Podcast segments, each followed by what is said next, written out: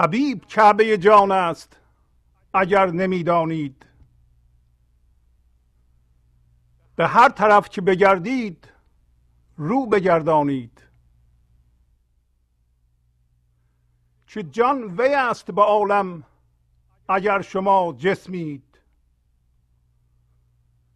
که جان جمله جان هاست اگر شما جانید.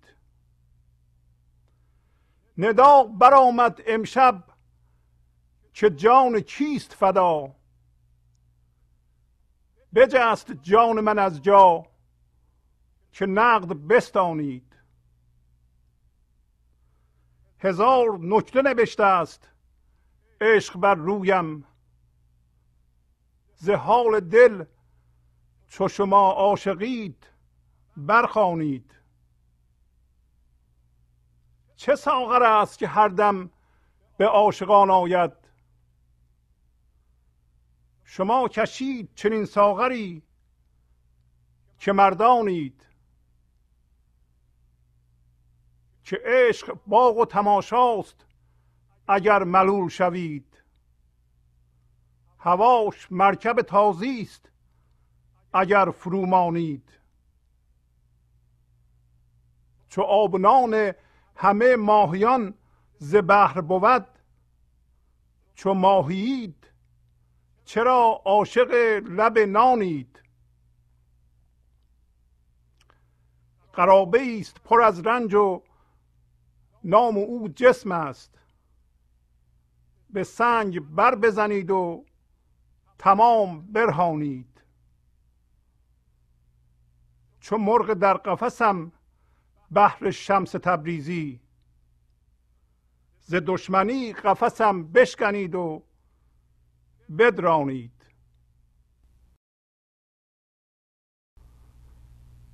با سلام و احوال پرسی برنامه گنج حضور امروز رو با غزل شماره 926 از دیوان شمس مولانا شروع می کنم حبیب کعبه جان است. اگر نمی‌دانید. به هر طرف که بگردید رو بگردانید. پس مولانا میگه که کعبه جان ما حبیبه. اگر شما نمی‌دونید. اگر شما نمی‌دونید بدونید. و به هر طرف که میگردید و نگاه می‌کنید از اون طرف رو بگردانید. پس رویتون باید کجا باشه؟ به حبیب. حبیب یعنی دوست. و سمبل زندگی است. سمبل اصل شماست. گنج حضور خداست اگر دوست داشتید.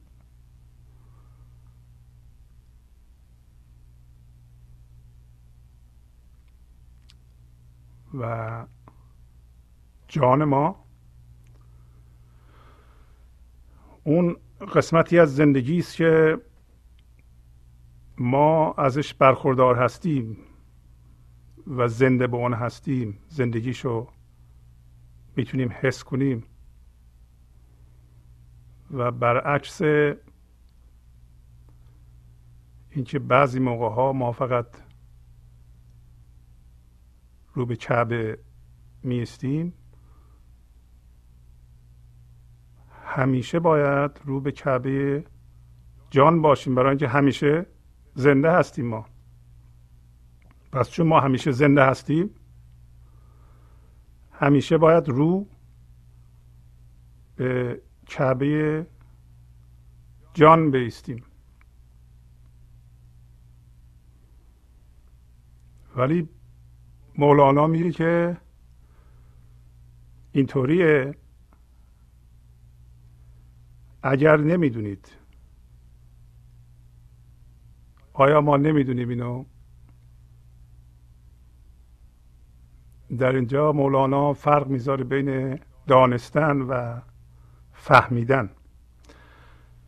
فهمیدن یک باور یه فکره. و دانستن با فهمیدن فرق داره. دانستن یعنی یه هوشیاری در شما وجود داره که از نوع ذهن نیست از نوع فکر نیست از نوع باور محض نیست. چون باور و فکر اگر فقط در سطح باور و فکر باشه عمق نداره و سطحیه. خیلی چیزها رو مثلا ما می‌دونیم برای ما ضرر داره ولی باز هم می‌خوریم. پس نمی‌دونیم که ضرر داره. اگه می‌دونستیم در درون اصلا جدا می‌شدیم و از اون دور می‌شدیم. چشیده نمی‌شدیم به سمت اون چیزی که مثلا برای ما ضرر داره. گاهی اوقات من می‌بینم بعضی ها خودشون میگن این برای ما ضرر داره یا به شوخی یا به جدی ولی همینو می‌خورند. یا استعمال می‌کنند. پس نمی‌دونن چه ضرر داره. ما حتی نمی‌دونیم که حالمون بده. اگه می‌دونستیم حالمون فورا خوب می‌شد. پس فهمیدن و دانستن با هم متفاوتند در دانستن اینطوری که مولانا مطرح می‌کنه. حتما هوشیاری حضور در شما برقرار شده تا حدودی و اون راه رو به شما نشون میده. بنابراین اون شما رو می‌کشه به طرفی که کشیده میشید.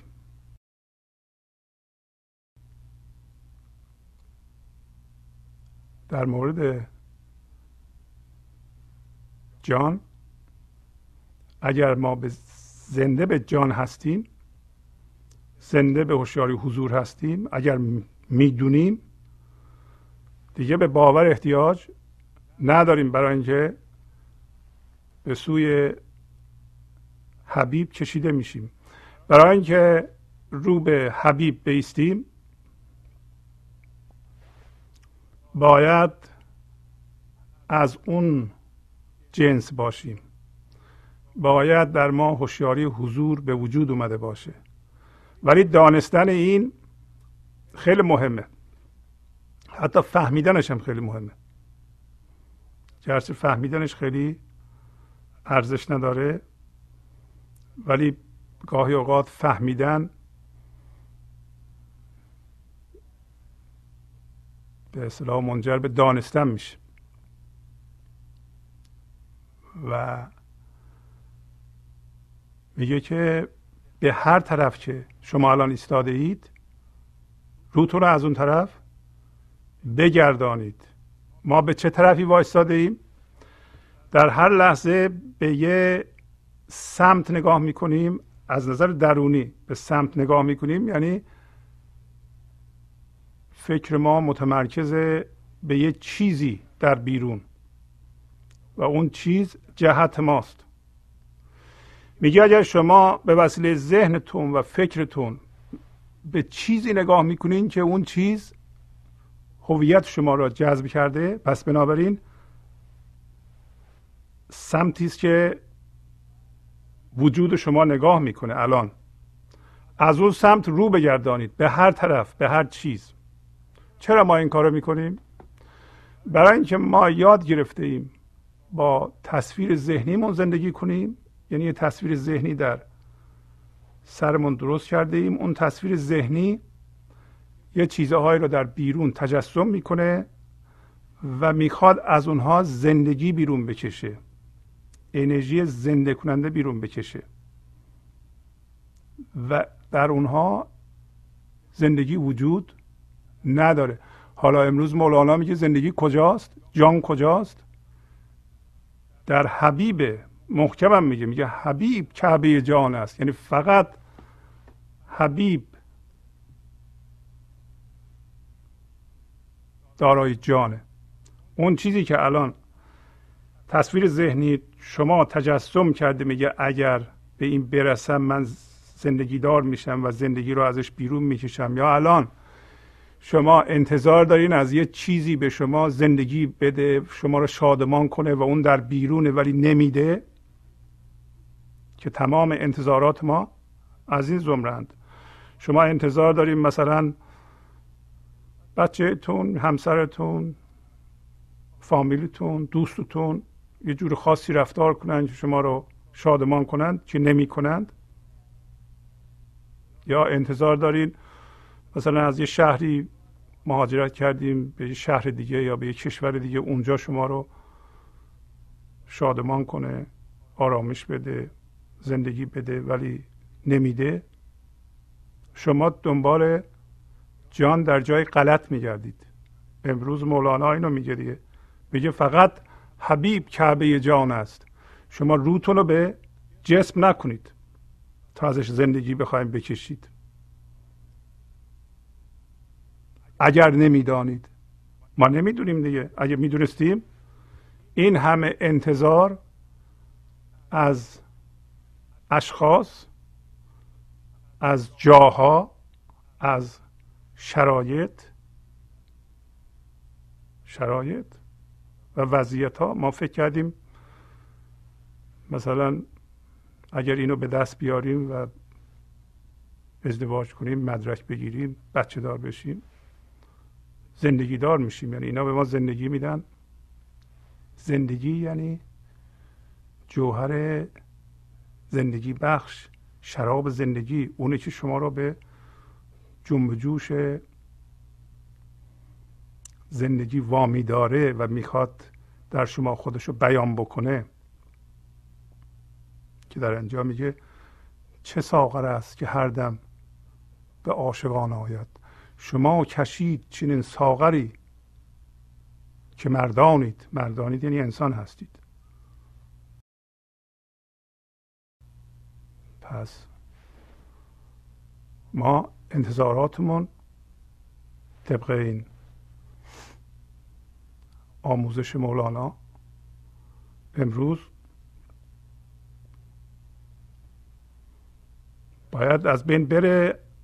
اگر انتظار شادمانی و آرامش و جذب زندگی کشش زندگی از چیزهای بیرونی داریم.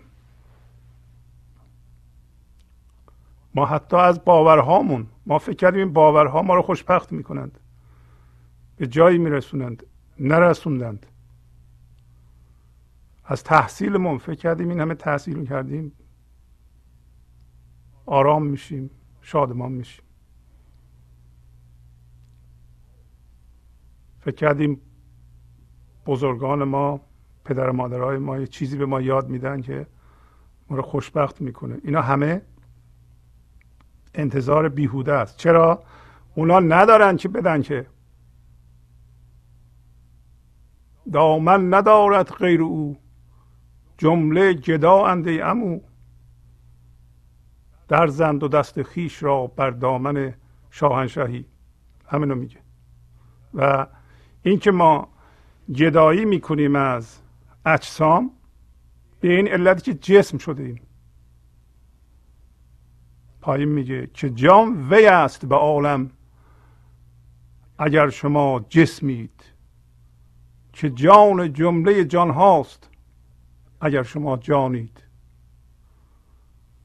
اگر شما جسمید یعنی با تصویر ذهنی خودتون هم هویت شدید و شدین اون. و این تصویر ذهنی از چیزهای بیرونی که تجسم کرده یه جوری می‌خواد به خودش وصل کنه و از اونها زندگی بکشه بدون که جان وی است به عالم.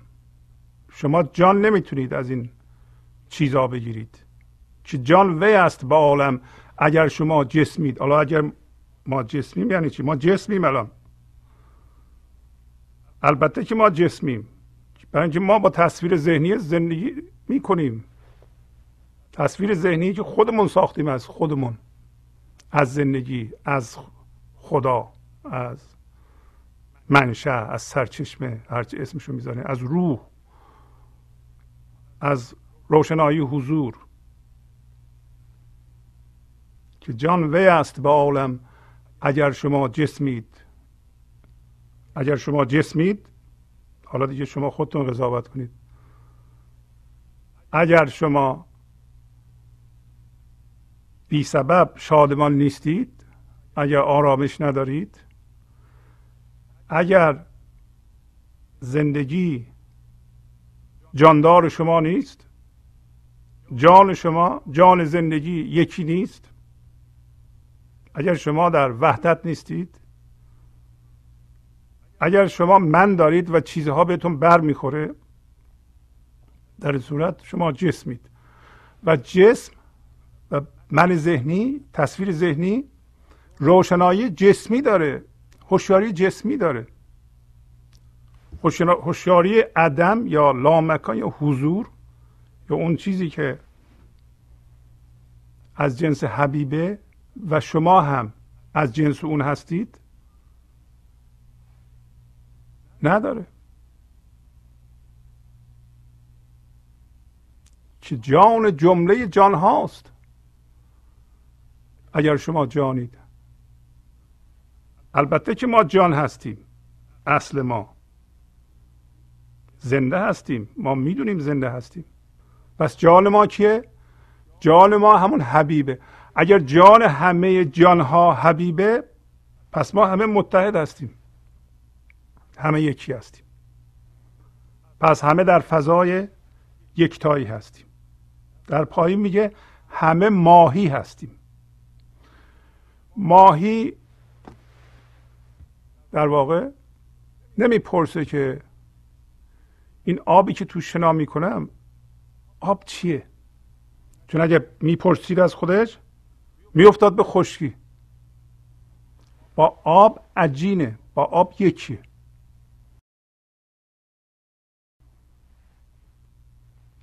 و امروز تو غزل داریم میگه چو آبنان همه ماهیان ز بحر بود. چو ماهیید چرا عاشق لب نانید؟ لب نان نان در خوشیه. انگار ماهی که توی آب شنا می‌کنه و همه چیزش از آبه فکر کنه که آب چیه؟ من باید آب رو تجسم کنم تو ذهنم. اگه ماهی ذهن داشت اینطوری بود دیگه مثل ما. ما هم در اصل ما اون چیزی که هستیم در اقیانوس یکتایی داره شنا می‌کنه. یه دفعه از خودمون پرسیده ایم که این یکتایی چیه؟ این خدا چیه؟ این زندگی چیه؟ مثل ماهی. می‌خوام تجسم کنم ببینم من چی هستم؟ دریا چیه؟ دریا همونی که تو شنا می‌کنی؟ ماهی البته بلد اینو. ماهی واقعی. ما که ماهی هستیم از خودمون پرسیده ایم که زندگی چیه و افتادیم تو ذهن در جستجوی زندگی و در زندان. پای میگه این جستجو داخل ذهن برای زندگی تو رو گذاشته تو قفس. و با این جستجو هی شما جسم پیدا می‌کنی و از جسم می‌خوای زندگی بکشی. حالا این نه اون یکی نه اون یکی نه. و چون اجسام به شما نمی‌تونن زندگی بدند شما میفتیم به چی؟ به ملامت. شما فکر می‌کنین تقصیر اون چیزه یا اون وضعیت یا شرایط یا شانس شماست که سرخورده شدید نه. اگر ما بخواهیم از اجسام از چیزها زندگی جدایی کنیم اونا به ما نخواهند داد. و همونطور که مولانا و یه غزل دیگه میگه که میگه چه عجب اگر گدایی ز شهی عطا بجوید. عجب اینکه پادشاهی ز گدا کند گدایی. پادشاه چیه؟ ما هستیم. تمام آب نانمون هرچی می‌خواهیم از بحر یکتایی میاد از عدم میاد. تمام شادی ما. وقتی میگیم نان و آب منظورمون نان آب خوردنی نیست. منظورمون اون چیزی که ازش زندگی میاد بیرون شادی میاد بیرون آرامش میاد بیرون زیبایی میاد بیرون اصل ما میاد بیرون. ما متوجه اصلمون میشیم. و زنده میشیم. این لحظه رو حس می‌کنیم و در این لحظه زنده میشیم و می‌تونیم بینقشی و بی فرمی رو یا همون انرژی رو در موجودات دیگه مخصوصا در انسانهای دیگه ببینیم. پس میگه که این عجب نیست که یه گدایی از پادشاهی بره یه چیزی بخواد. عجب اینه که پادشاهی بیاد از گدا گدایی بکنه و عجبتر این که آن شه به نیاز رفت چندان که گدا غلط در افتد که مراست پادشاهی. و این پادشاه که ما باشیم و اصل ما باشه این عجب تره که انقدر رفت به نیازمندی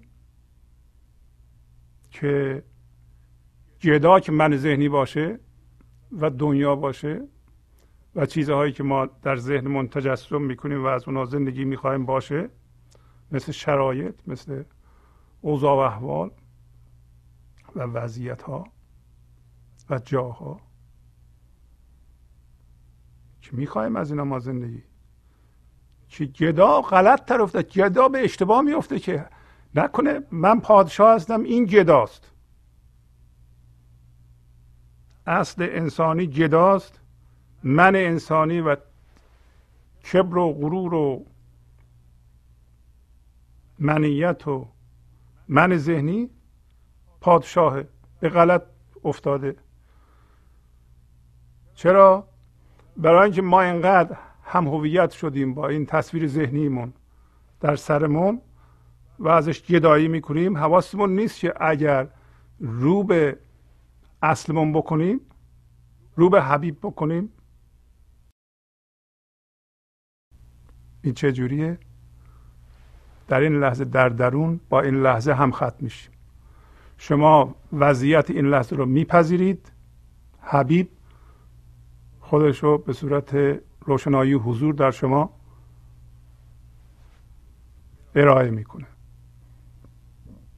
این سکون که اصل ماست. در ما وجود داره. لزومی نداره اونو ما به وجود بیاریم. لزومی نداره حتی پیدا بکنیم. هست. عرفای ما معمولا میگن آب و جل. آب و جل یعنی آب در گل وجود داره. آب و جل یعنی آب هنوز هست. آب رمز همین روشنایی حضوره. فقط کافیه ما هوشیار به این بشیم که از اجسام نمی‌تونیم زندگی بگیریم. این معنیش نیست که تمام چیزهایی که به ما تعلق داره بیندازیم. یک دانستنی الان در ما به وجود میاد. اون دانستن همون آبی که در گل هست. اونم میشنوه. پس ما در دو سطح میشنویم. یکی هوشیاری جسمی هوشیاری گلی یکی هوشیاری حضوری یا هوشیاری آبی و اینکه آیا شما الان باور می‌کنین که شما لیاقت رسیدن به زندگی رو داشته باشید؟ اگر باور نمی کنید اگر به خودتون اعتماد ندارید پس این گدا در شما به پادشاهی رسیده. باید گدا رو از پادشاهی بیندازید و حس بینیازی بکنید اون چیزی که جدا می‌خواد به شما بده. و همونطور که مولانا میگه میگه صفت خدای داری چو به سینه ای درایی لمعان تور سینا توز سینه وانمایی. صفت چراغ داری چو به خانه شب درایی همه خانه نور گیرد ز فروغ روشنایی. صفت شراب داری تو به مجلسی که باشی دو هزار شور و فتنه فکنیز خوشلگایی. آیا شما باورتون میشه که شما صفت خدا داری صفت چراغ داری و صفت شراب داری؟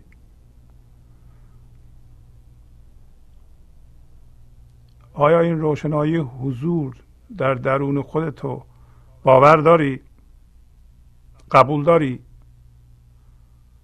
می‌تونی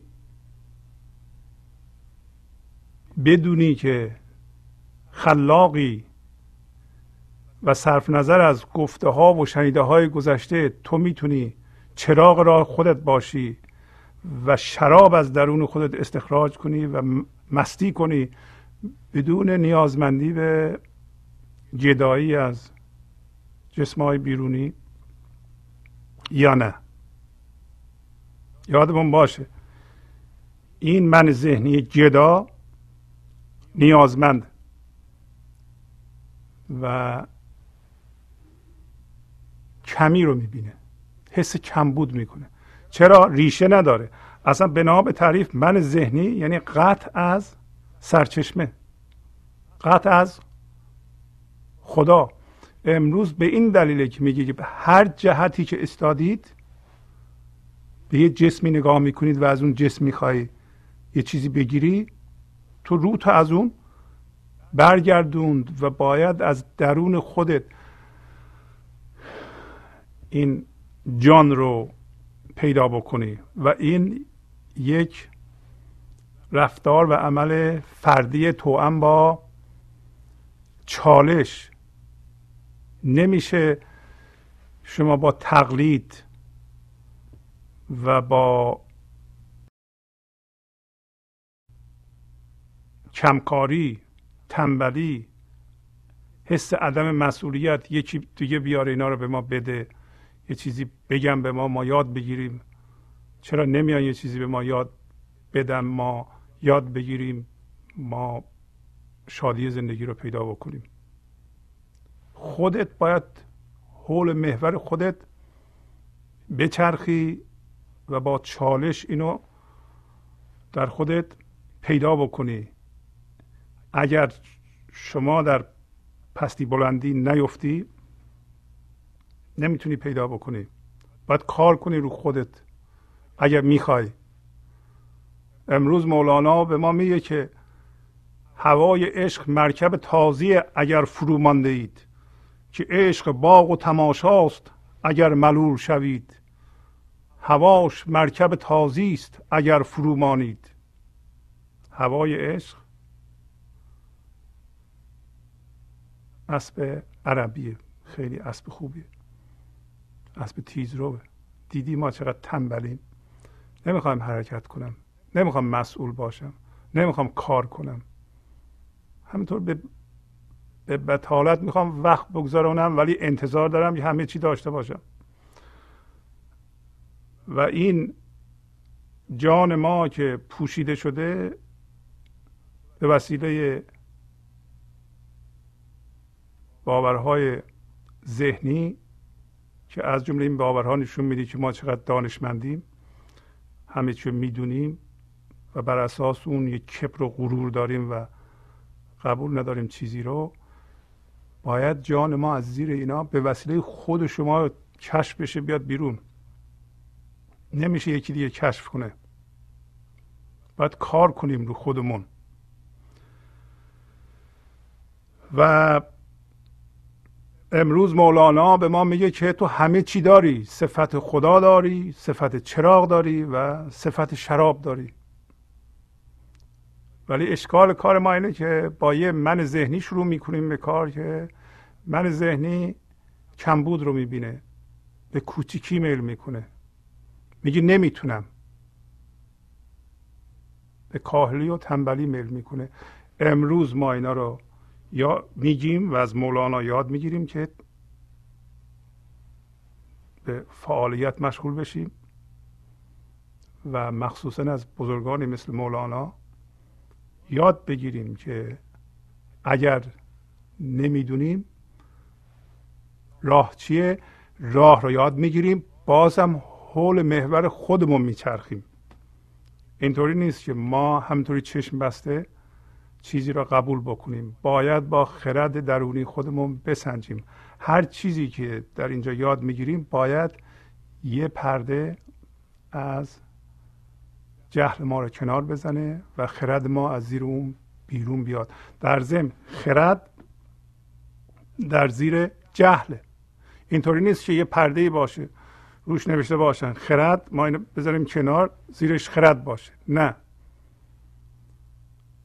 بلکه در این لحظه ما ممکنه دچار بدفهمی سردرگمی جهل نفهمی باشیم. و اون پرده پندار نفهمی رو ما کنار می‌ذاریم زیرش خرده. پس هر چیزی که در این لحظه بهش دوچار هستیم اگر بپذیریم و ازش فرار نکنیم باش همخط بشیم. خرد ما و اون روشنایی حضور همون چراغ همون شراب همون صفت خدای ما در ما بروز می‌کنه و اصل ما رو به ما نشون میده و مولانا تاکید می‌کنه که امشب چه اتفاق میفته ندا برآمد امشب که جان چیست فدا؟ بجست جان من از جا که نقد بستانید. این لحظه که ما به تاریکی هم شدگی با یه چیزی دوچار هستیم ندا میاد. شب یعنی تاریکی ذهن. ندا چیه؟ چه چیزی صدا می‌کنه؟ که چه کسی می‌خواد جانشو فدا بکنه؟ میگه جان انسان از جا میجهه و باید بجهه. به که همه الان نقدن بستانید.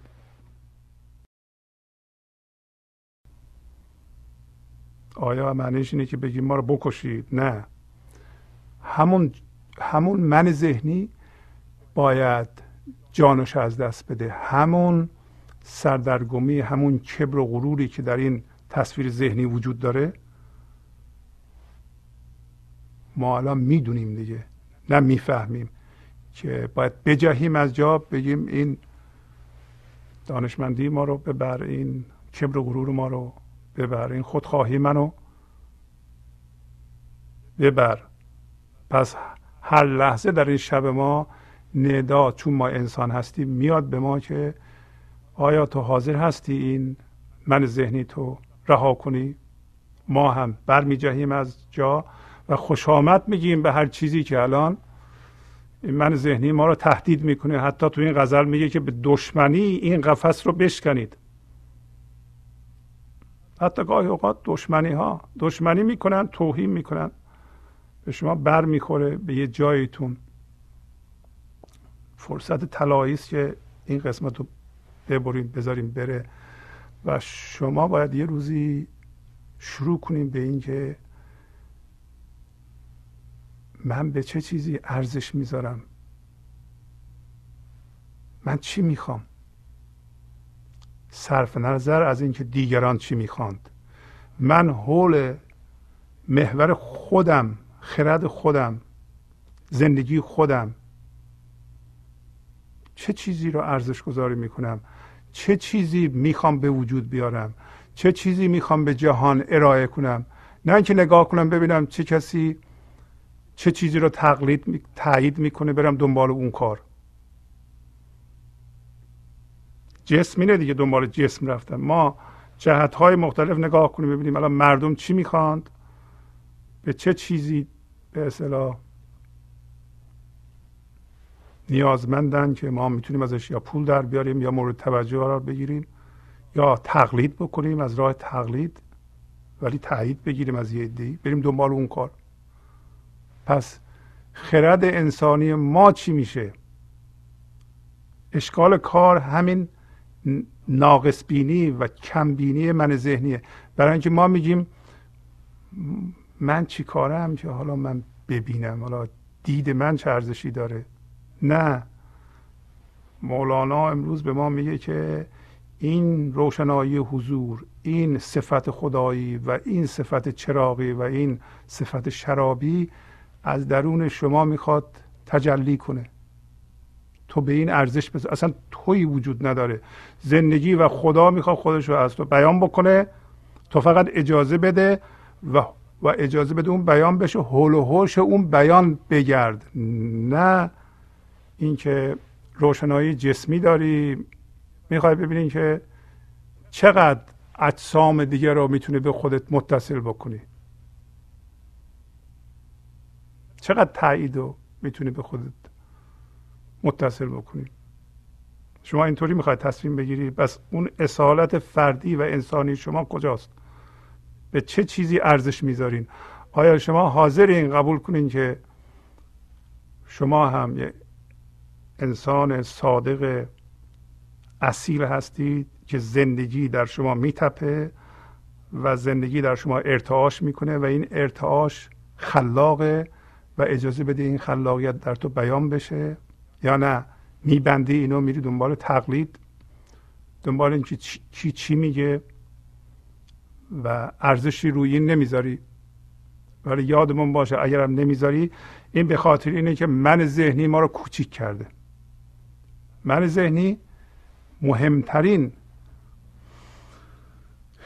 ایرادش همین نیازمندیه.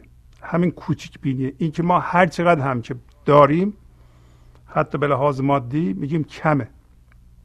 و خودمون رو کوچیک می‌بینیم. ما خودمون رو لایق این نمی‌بینیم که زندگی و شادی در زندگی ما جاری بشه.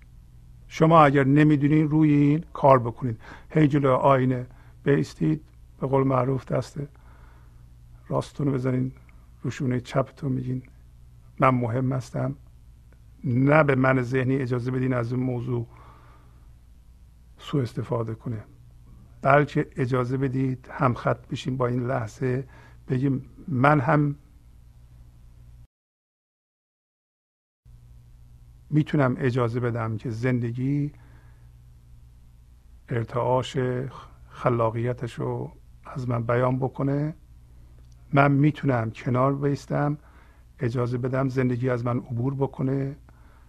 و شرابش رو و چراغش رو و صفت خداییش رو از من بیان بکنه.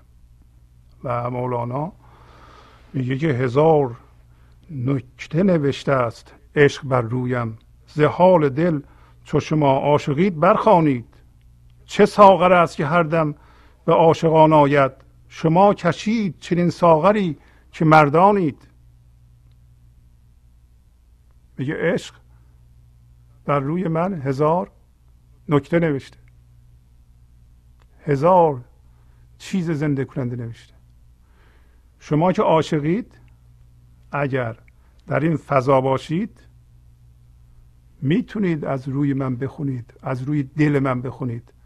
شما هم از جنس بیفرمی من هستید. شما هم به من نگاه کنید و از روی من این نکات رو روی من کجاست؟ روی من همین حال دله. این جزئیات زنده کننده رو بخونید و این جزئیات زنده کننده رو از درون خودتونم می‌خونید. و دوباره سوال می‌کنه که این چه ساغره که این چه شرابیه که هر لحظه به این هر دم توجه کنید. چه ساغر است؟ نمیگه چه ساغری است. پس این ساغر عمومیه. چه ساغر است که هر دم به عاشقان آید؟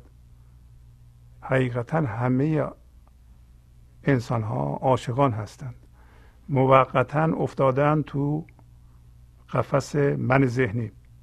ولی به طور بالقوه همه ما می‌تونیم بی فرمی رو بی نقشی رو روشنایی زندگی رو در دیگران ببینیم. به شرطی که از اون جنس شده باشیم. پس این همه که وقت صرف می‌کنیم برای اینکه بتونیم از فهمیدن به دانستن تبدیل بشیم. وگرنه هیچ وقتی نمیخوادین وگرنه این روشنایی در ما وجود داره. در ضمن من ذهنی چون نقص بینه میگه نه وجود نداره. اگه وجود داشت من می‌دیدم. من نمی‌تونم. شما به حرفش گوش ندید. میگه چه شرابیه که هر لحظه میاد به طرف عاشقان و عاشقان از اون می‌خورند و در جهانم پخش می‌کنند. شما چنین ساغری رو بچشید از چنین شرابی بخورید. که انسان هستید شما؟ که عشق باغ و تماشاست اگر ملول شوید. هواش مرکب تازی است اگر فرومانید. که عشق؟ همین فضای یکتایی که همه ما در اون هستیم و فقط با توهم ذهن به خشکی ذهن افتاده ایم و فقط اگر متوجه بشیم از خشکی ذهن فورا منتقل میشیم به این فضای یکتایی.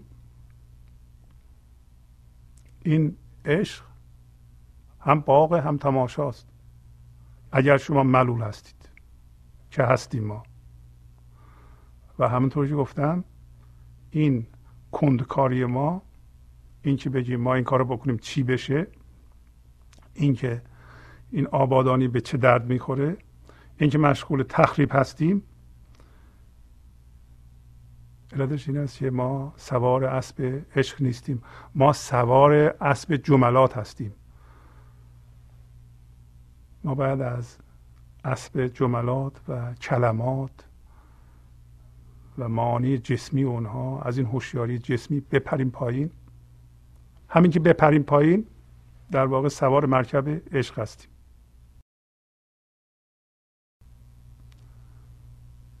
چو آب و نان همه ماهیان ز بحر بود چو ماهی چرا عاشق لب نانید؟ قرابه است پر از رنج و نام او جسم است به سنگ بر بزنید و تمام برهانید. چو مرغ در قفسم بهر شمس تبریزی ز دشمنی قفسم بشکنید و بدرانید. پس همونطور که گفتم آبنال ما شادی و عشق ما و زندگی زنده کننده ما از مثل ماهیان که غذاشون از دریا میاد مال ما هم از دریای یکتایی میاد. از دریای جدایی از کششان فکر از کهکشان فکر و جسم. این که ما فکر می‌کنیم و باش هم هویت میشیم و باش عجیم میشیم. از اونجا نمیاد. ما به خشکی افتادیم. میگه چون شما ماهی هستید یا اگر شما ماهی هستید چرا عاشق لب نان هستین؟ لب نان برای ماهی در کجاست؟ در بیرونه. در بیرون از آبه توی آب که نان نیست بعضی ها میان نان میریزن توی استخراج ماهی ها بخورند. و یه روز معمور پارک اومده بود یه خانمی رو می‌گفت که به این ماهی ها نون نده برای این مضر به اردکا و ماهیان. ولی ماهیان هم عادت کردن این از نون ها بخورن که البته از نظر علمی سالم نیست براشون. ولی ماهی غذاشو از دریا می‌گیره. تو دریا وسط اقیانوس که نان نیست. به حال برای ما هم شادی باید بدونیم که از دریایی که الان درش قوتوریم علت این که اون دریا رو نمی‌بینیم این است که می‌پرسیم این دریا چیه؟ و وقتی می‌پرسیم چیه یه من درست میشه یه فرم درست میشه برای خودمون و از دریا هم یه جسم درست می‌کنیم. امروز یه مطلبی رو از مصنوی خواهیم خوند که به بیان این موضوع کمک خواهد کرد. در اینجا میگه که یک قرابه است قرابه تنگ شرابی است که تهش پهن بالاش باریک. قرابه است پر از رنج و نام او جسم است. اینو دیگه ما تا به حال یاد گرفتیم. یک جام شرابی است که به نظر ما جام شرابه. چرا؟ برای اینکه ما فکر می‌کنیم که از جهان مادی از جسم ها می‌تونیم شراب بگیریم از شراب زندگی بگیریم شراب زندگی کننده زندگی بگیریم. ولی هرچی که در آن قوتور میشیم و بیشتر فرو میریم بیشتر رنج می‌کشیم بیشتر سرخورده میشیم. تا عمرمون میگذره و می‌رسه به هشتاد نود. و اون موقع می‌فهمیم که هیچی گیرمون نیومده. درسته که مادیات رو جمع کردیم ولی به شادی نرسیدیم. در اینجا میگه یک جام شرابی است پر از درد و رنج که نام او جسمه. نام او من ذهنیه. و ما هر لحظه متاسفانه دنبال ایجاد اون هستیم. این لحظه اجازه میدیم روشنایی زندگی یا زندگی سرمایه گذاری بشه در ذهنمون و از طریق ذهنمون در یه چیزی در بیرون یک تصویر ذهنی یه چیزی در اینجا می‌خواد اونو به خودش اضافه کنه. هی اضافه کنه هی اضافه کنه. فکر می‌کنه اضافه کنه از توی اون می‌تونه زندگی بکشه. علت این که وسواس آمیز می‌خواد اضافه کنه اینه که حس کمبود می‌کنه. با اضافه کردن می‌خواد این حس کمبود رو برطرف بکنه. ولی این درست مثل جیبی است که ته نداره. هر چی توش می‌ذاری پر نمیشه. ما فکر می‌کنیم جام شرابه. قرابه است پر از رنج و نام و او جسم است. میگه اینا بزنید به سنگ همه رو بشکنید. به سنگ بر بزنید و تمام برهانید. یک دفعه برهانید. اگر شما امروز از درجه فهمیدن به درجه دانستن رسیدید. بزنید این من ذهنی رو به سنگ همشو بشکنید. هر کسی به شما ظلم کرده ببخشیدش. هر چیزی که در ذهنتون می‌بینید حول و حوش و من درست کرده و این توجه شما رو لحظه به لحظه جذب می‌کنه و حول و حوش اون میگردین و این شما رو ول نمی‌کنه بزنید به سنگ و بشکنید. و خودتون رو خلاص کنید. و این کار این که ماهی از خودش پرسیده دریا چیه؟ ما هم در دریا یکتایی پرسیده ایم خدا چیه؟ یکتایی چیه؟ و ازش یه چیزی تجسم کردیم و دنبال اون میگردیم. این مثل اینه که مرغ در قفس. میله های این قفس فکرهای ما هستند. چون مرغ در قفسم برای شمس تبریزی شمس تبریزی همون روشنایی حضور هست. شما بیایید به دشمنی قفس منو بشکنید و همه رو بدرانید. در این قسمت قصه ای از مصنوی براتون می‌خونم که از سطر 3321 از دفتر اول شروع میشه و تیترش هست اعتماد کردن هاروت و ماروت بر اسمت خیش و امیری اهل دنیا خواستن و در فتنه افتادن. هاروت و ماروت دو تا فرشته هستند. و خیال دارند که بیان در زمین آبادانی بکنند و همطور که تیتر نشون میده بر پاکی خودشون اعتماد دارند. و بر اون اساس من درست می‌کنند. برای اینکه خدا بهشون میگه که این کارو نکنید. اینطوری که شما می‌خواین زمین را آبادان کنید آبادان نخواهد شد. یعنی چی؟ یعنی اونها در واقع اعتماد بر پاکی خودشون داشتند و می‌خواستند بر اساس اون اعتماد با زمینیان و با اجسام هم هویت بشند. اینی که میگه امیری اهل دنیا خواستن و در فتنه افتادن. یکی از نکاتی که مولانا در این قصه نشون خواهد داد اینه که ما نباید بر پاکی خودمون اعتماد کنیم و بر اون اساس من درست کنیم و بیفتیم در هم هویت شدگی ها و فکر کنیم که با اون من می‌تونیم کار رو از پیش ببریم. قصه هاروت و ماروت با یه افسانه همراهه که مولانا از این افسانه هم برای بیان معانی استفاده می‌کنه. اینکه این افسانه ها حالا برای شما قابل قبول باشه یا نباشه اصلا درستی افسانه مهم نیست بلکه مولانا از اونا استفاده می‌کنه برای بیان معانی. و ما هم به همین دلیل از این قصه استفاده می‌کنیم. اینطوری نیست که دو تا فرشته اومدن در زمین راه رفتند و شما حالا ببینید که این فرشته چه قسمتی از شماست و همچنین این افسانه ای که همراه این قصه هست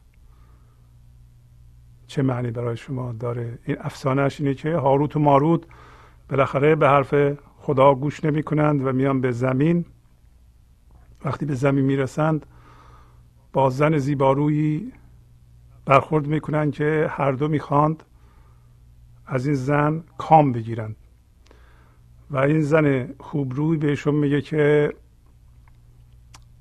اگر یکی از این سه کاری که من میگم شما بکنید من کام شما رو برمیارم یکی از این سه کار شراب خوردن یکی دیگه بت پرستیه یکی دیگه کشتن یک انسان بیگناه. و هاروت و ماروت فکر می‌کنن که شراب خوردن ساده تره و وقتی شراب می‌خورند مستی میشن اون دو تا کار دیگه هم انجام میدند. سمبولیک ولو اینکه افسانه هست ولی می‌بینین که چه بت پرستی بت پرستی یعنی جسم پرستی یعنی ما همونطور که غزل داشت رو از حبیب بگردانیم. به جای اینکه یه پامون تو باشه و یه پامون بیرون تماما بریم به بیرون. مثل ماهی که از آب بیرون رفته. کما اینکه در مورد این هاروت و ماروت پیش اومده. و بت پرستی همونه کشتن خون بیگناه در واقع تبدیل شدن به فرم برای اینکه روشنایی حضور.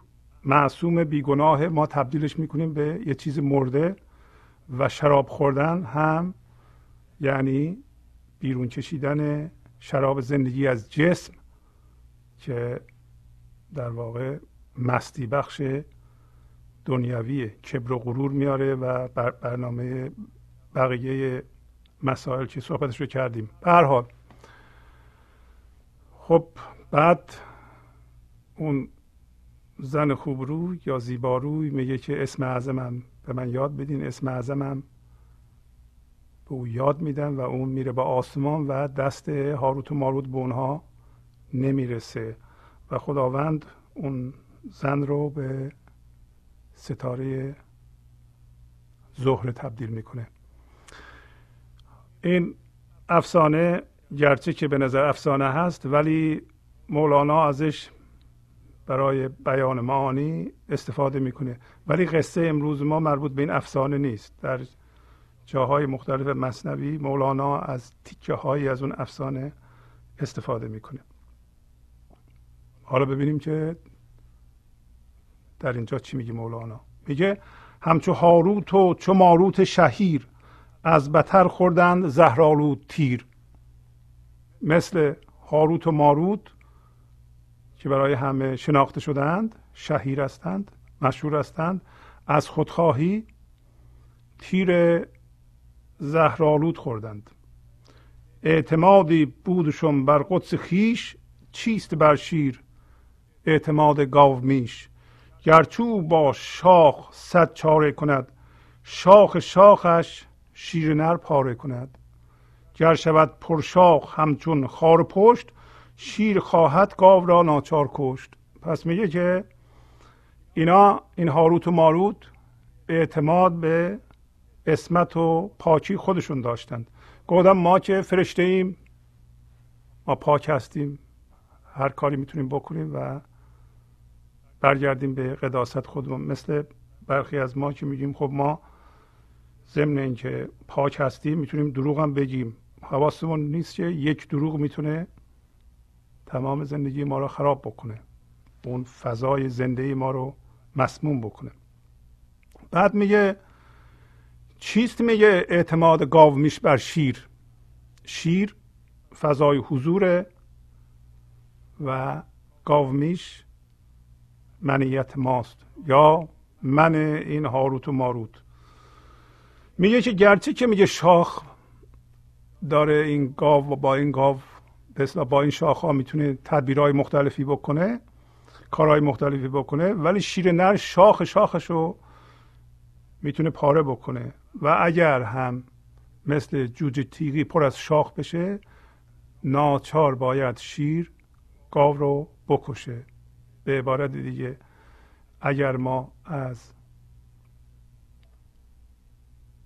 گنج حضور از فضای حضور از حبیب جدا بشیم و بیفتیم توی ذهن و اساس و پاکی خودمان قرار بدیم در حالی که اون پاکی هم دیگه شده یه تصویر ذهنی. پاکی نمونده دیگه. همونطور که مولانا امروز صحبت می‌کنه. مولانا پس از یه خود توضیح میره به اصل مطلب و من چند خط از اینجا می‌خونم. قبل از خوندن ارز کنم که همطوری بارها گفتم تفسیر مصنوی به قلم آقای کریم زمانی بسیار بسیار گویاست. هفت جلده می‌تونیم بخرید و جزئیات رو از اون بخونید. میگه گرچه سرسر بس درختان می‌کند با گیاه تر و احسان می‌کند. بر ضعیفی گیاه باد تند رحم کرده دل تو از قوت ملوند میگه گرچه که باد سرسر باد بسیار تندیه. درختان رو می‌کنه ولی این گیاه ها رو تر تازه می‌کنه. برای اینکه گیاه انعطاف پذیره. انعطاف پذیره یعنی چی؟ یعنی هنوز آب زندگی درش هست و می‌تونه با باد به اصطلاح حرکت بکنه بعدا برگرده سر جای اولش ولی درخت جلوش وای میسه و درخت به وسیله باد سرسر از جا کنده میشه. داره به شما میگه آیا شما در مقابل زندگی ایستاده اید با منتون یا نه؟ باش. انعطاف دارین. خم و راست میشین. اما میگه گیاه تر رو تر و تازه می‌کنه. میگه آن باد تند بر ضعیفی گیاه ره می‌کنه. حالا تو ای دل حالا به شما یا من شما نیایین از قوت من ذهنی. لاف بزنید. تیشه را زنبوهی شاخ درخت کی حراسایت ببرد لخت لخت. لیک بر برگی نکوبت خیش را جز که بر نیشی نکوبت نیش را. پس اینطوری شد. میگه که تیشه از کلفتی درخت یا هیزم حراسی نداره. تیکه تیکه اونو میشکنه. پس زندگی هم من ذهنی منیت ما رو ذره ذره می‌زنه میشکنه. و حالا ولی تیشه هیچ وقت خودشو بر برگ لطیفه نمیکوبه. حالا شما می‌خوایم برگ بشید لطیف و انعطاف پذیر. یا هیزم که حریف تبره. و این تبر فقط نیششو بر نیش میکوبه. من میرم سر قسمت بعدی پس از این قسمت که از سطر 3344 دفتر اول شروع میشه که ببینیم که مولانا راجع به اینکه هاروت و ماروت وقتی بر زمین می‌رسند چی میگه چه اتفاق میفته؟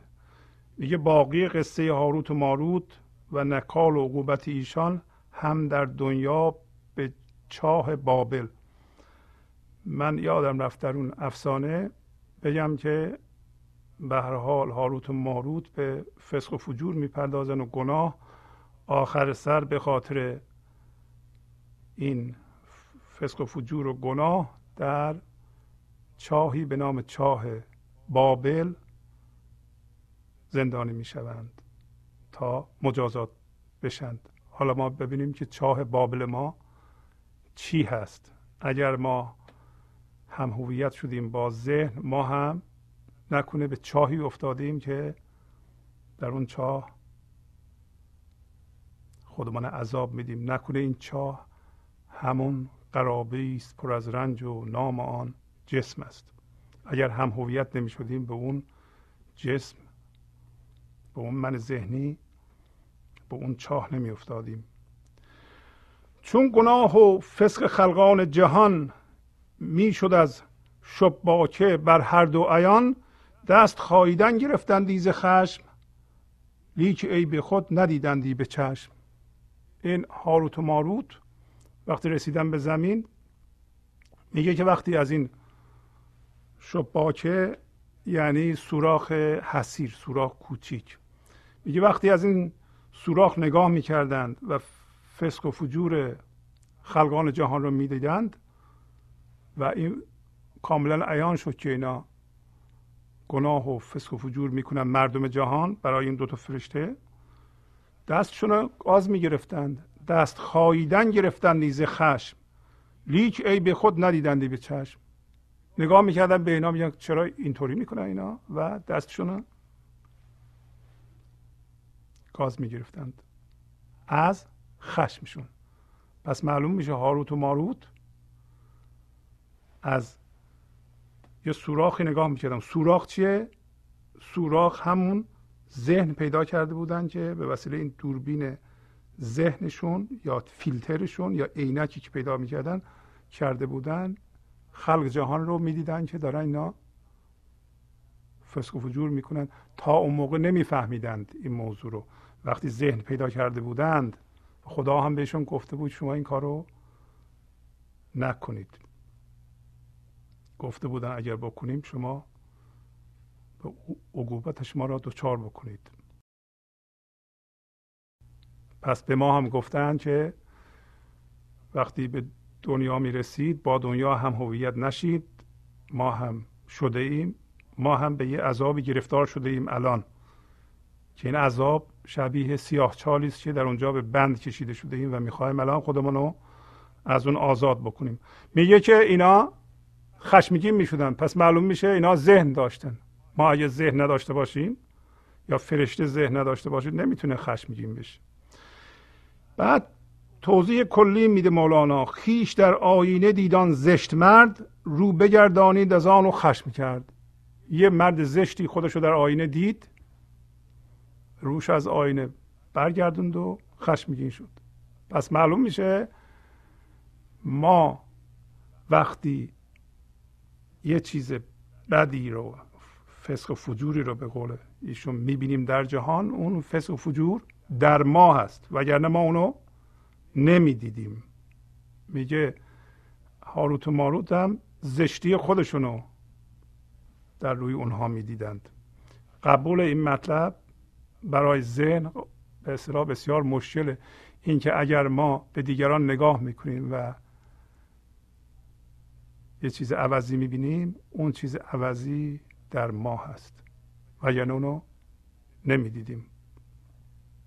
ما از اون جنس هستیم.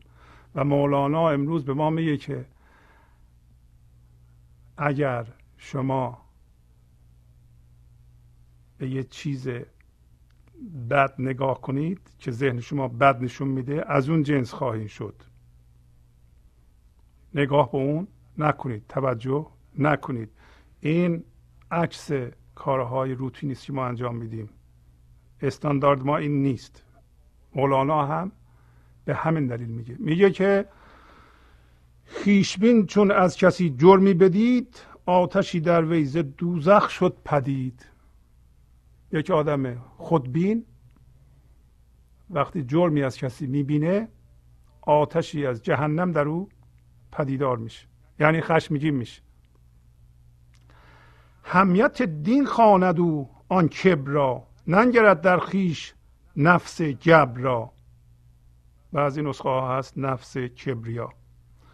میگه اینا همیت دین و غیرت دین می‌خواند او اون خود بینی رو. میگه این به خاطر دینمه. من به غلط غیرت دین این جرم رو می‌بینم و می‌خوام تنبیه کنم. ننگرد در خیش نفس جبر را. میگه در خیش نفس کافر خودش رو نمی‌بینه. همیت دین را نشانی دیگر است. که از آن آتش جهانی اخزر است. میگه غیرت دین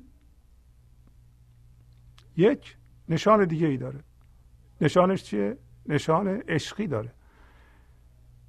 غیرت دین یعنی غیرت دین یعنی این اصل که ما از فضای یکتایی خارج نشیم. اگر در فضای یکتایی باشیم حتما عشق میورزیم عشق ورزی داریم. بنابراین حالا ببینیم مولانا چه نتیجه می‌گیره. این عشق ورزی همون آتشی است که جهان را اخزر می‌کنه. اخزر یعنی آباد سبز. پس بنابراین اون کسایی که تعصبات دینی و قومی و تربیتی خود رو با دین اشتباه می‌گیرند باید به حرف مولانا توجه کنند. حالا این بیت طلاییه که دارم می‌خونم. گفت حقشان گر شما روشنگرید در سیهکاران مخفل منگرید. گفت حقشان گر شما روشنگرید در سیهکاران مخفل منگرید. پس خداوند میگه به هاروت و ماروت گفت اگر شما رفته این روشنگری بکنین در روی زمین اگر شما روشنگرید در سیه کاران به قفلت افتاده منگرید. یعنی چی؟ یعنی اگر شما می‌خواهید آبادانی بکنید شما به اون کسایی که سیاه کاری می‌کنن نباید توجه کنید. برای اینکه توجه کنید از اون جنس میشید اگر شما تمرکز کنید روی کسایی که سیاه کاری می‌کنن به قول ایشون و به غفلت افتادند و توجهشون از روی اونا بر ندارید از اون جنس خواهی شد. شما نمی‌تونید مولانا حرفش اینه نمی‌تونید بر اسمت خودتون پاکی خودتون قدرت فکر خودتون قدرت اندیشه خودتون نه من مثل اونا نمیشم. اگر توجه کردیم به اونها توجهتون معطوف به سیاهکاران مخفل یعنی کسی که ذهن شما نشون میده که اینا به غفلت افتادن اگر به اونا دارین توجه می‌کنید که ما داریم می‌کنیم حتما شما هم به غفلت خواهید افتاد. گفت حقشان گر شما روشنگرید در سیه کاران مخفل منگرید من و شما هم اگر روشنگری می‌خوایم بکنیم نباید از ملامت و از انتقاد و از بدگویی و از داد بیداد کردن و اینا. به اونا بپردازیم از اونا باید پرهیز کنیم. نباید حواستمون رو بذاریم رو کسی که به نظر ذهن ما بده. سیاه کاره ما کارمون اینه دیگه. ما میگیم یه سیاه کار پیدا کنیم. حالا چه سیستم باشه چه حکومت باشه چه فرد باشه. آماج حمله ما باید قرار بگیره از هر لحاظ ما باید ایراداشو پیدا کنیم بزرگ کنیم و منتشر کنیم تا آبروش بره تا حواسمون نیست که اگه این کار بکنیم ما از اون جنس میشیم. ما دیگه نمی‌تونیم روشنگری کنیم. پس میگه خدا به اون هاروت ماروت گفت اگر شما برای روشنگری رفته اید شما اینطوری که از سوراخ حسیر نگاه می‌کنید و استادید فسق و فجور مردم جهان رو می‌بینید و از خشمتون دستتون رو میگذید اینطوری زمین رو نمی‌تونه آبادان کنید.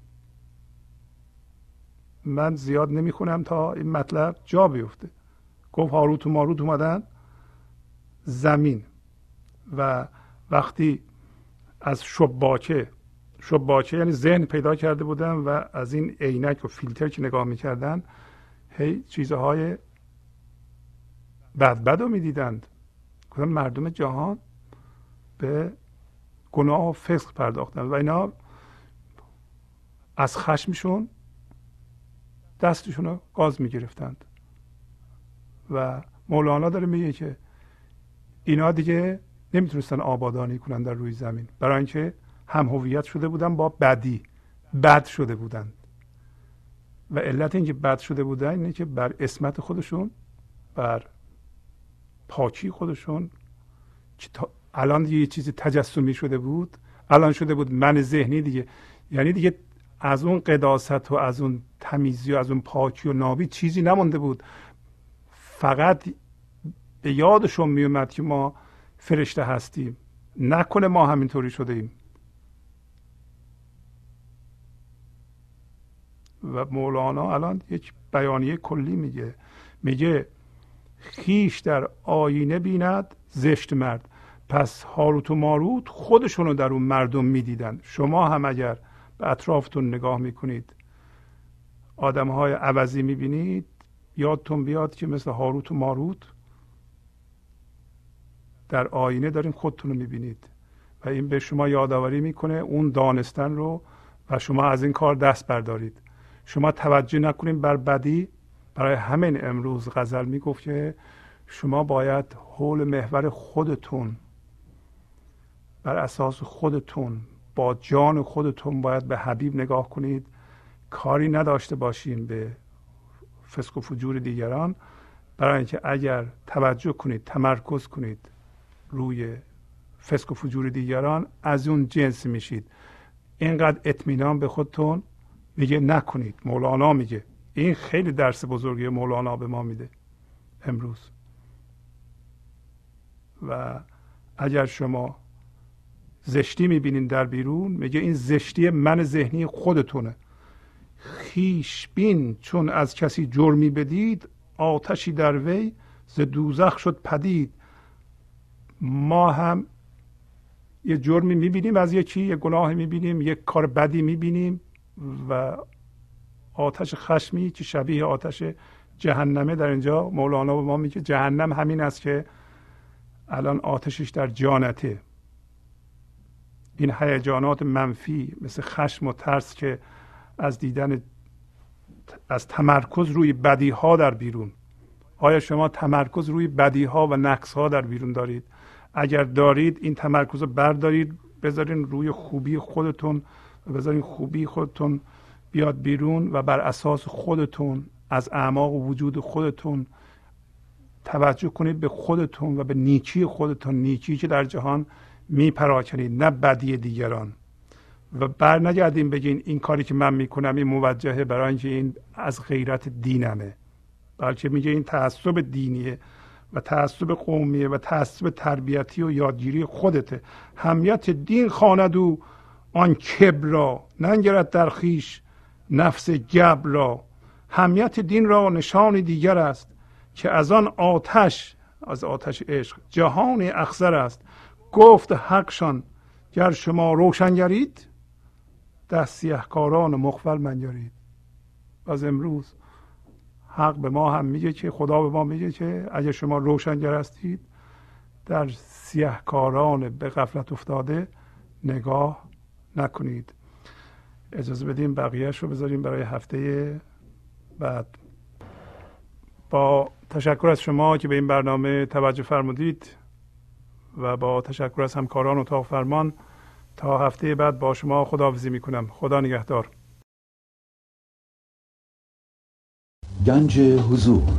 سی دی و دیویدیو های گنج حضور بر اساس مصنوی و غزلیات مولانا و غزلیات حافظ. برای برخورداری از زنده بودن زندگی این لحظه و حس فضای پذیرش و آرامش نامحدود این لحظه برای حس شادی آرامش طبیعی درونی و بروز عشق در شما. برای سلامتی تن ذهن و لطیف کردن احساس شما.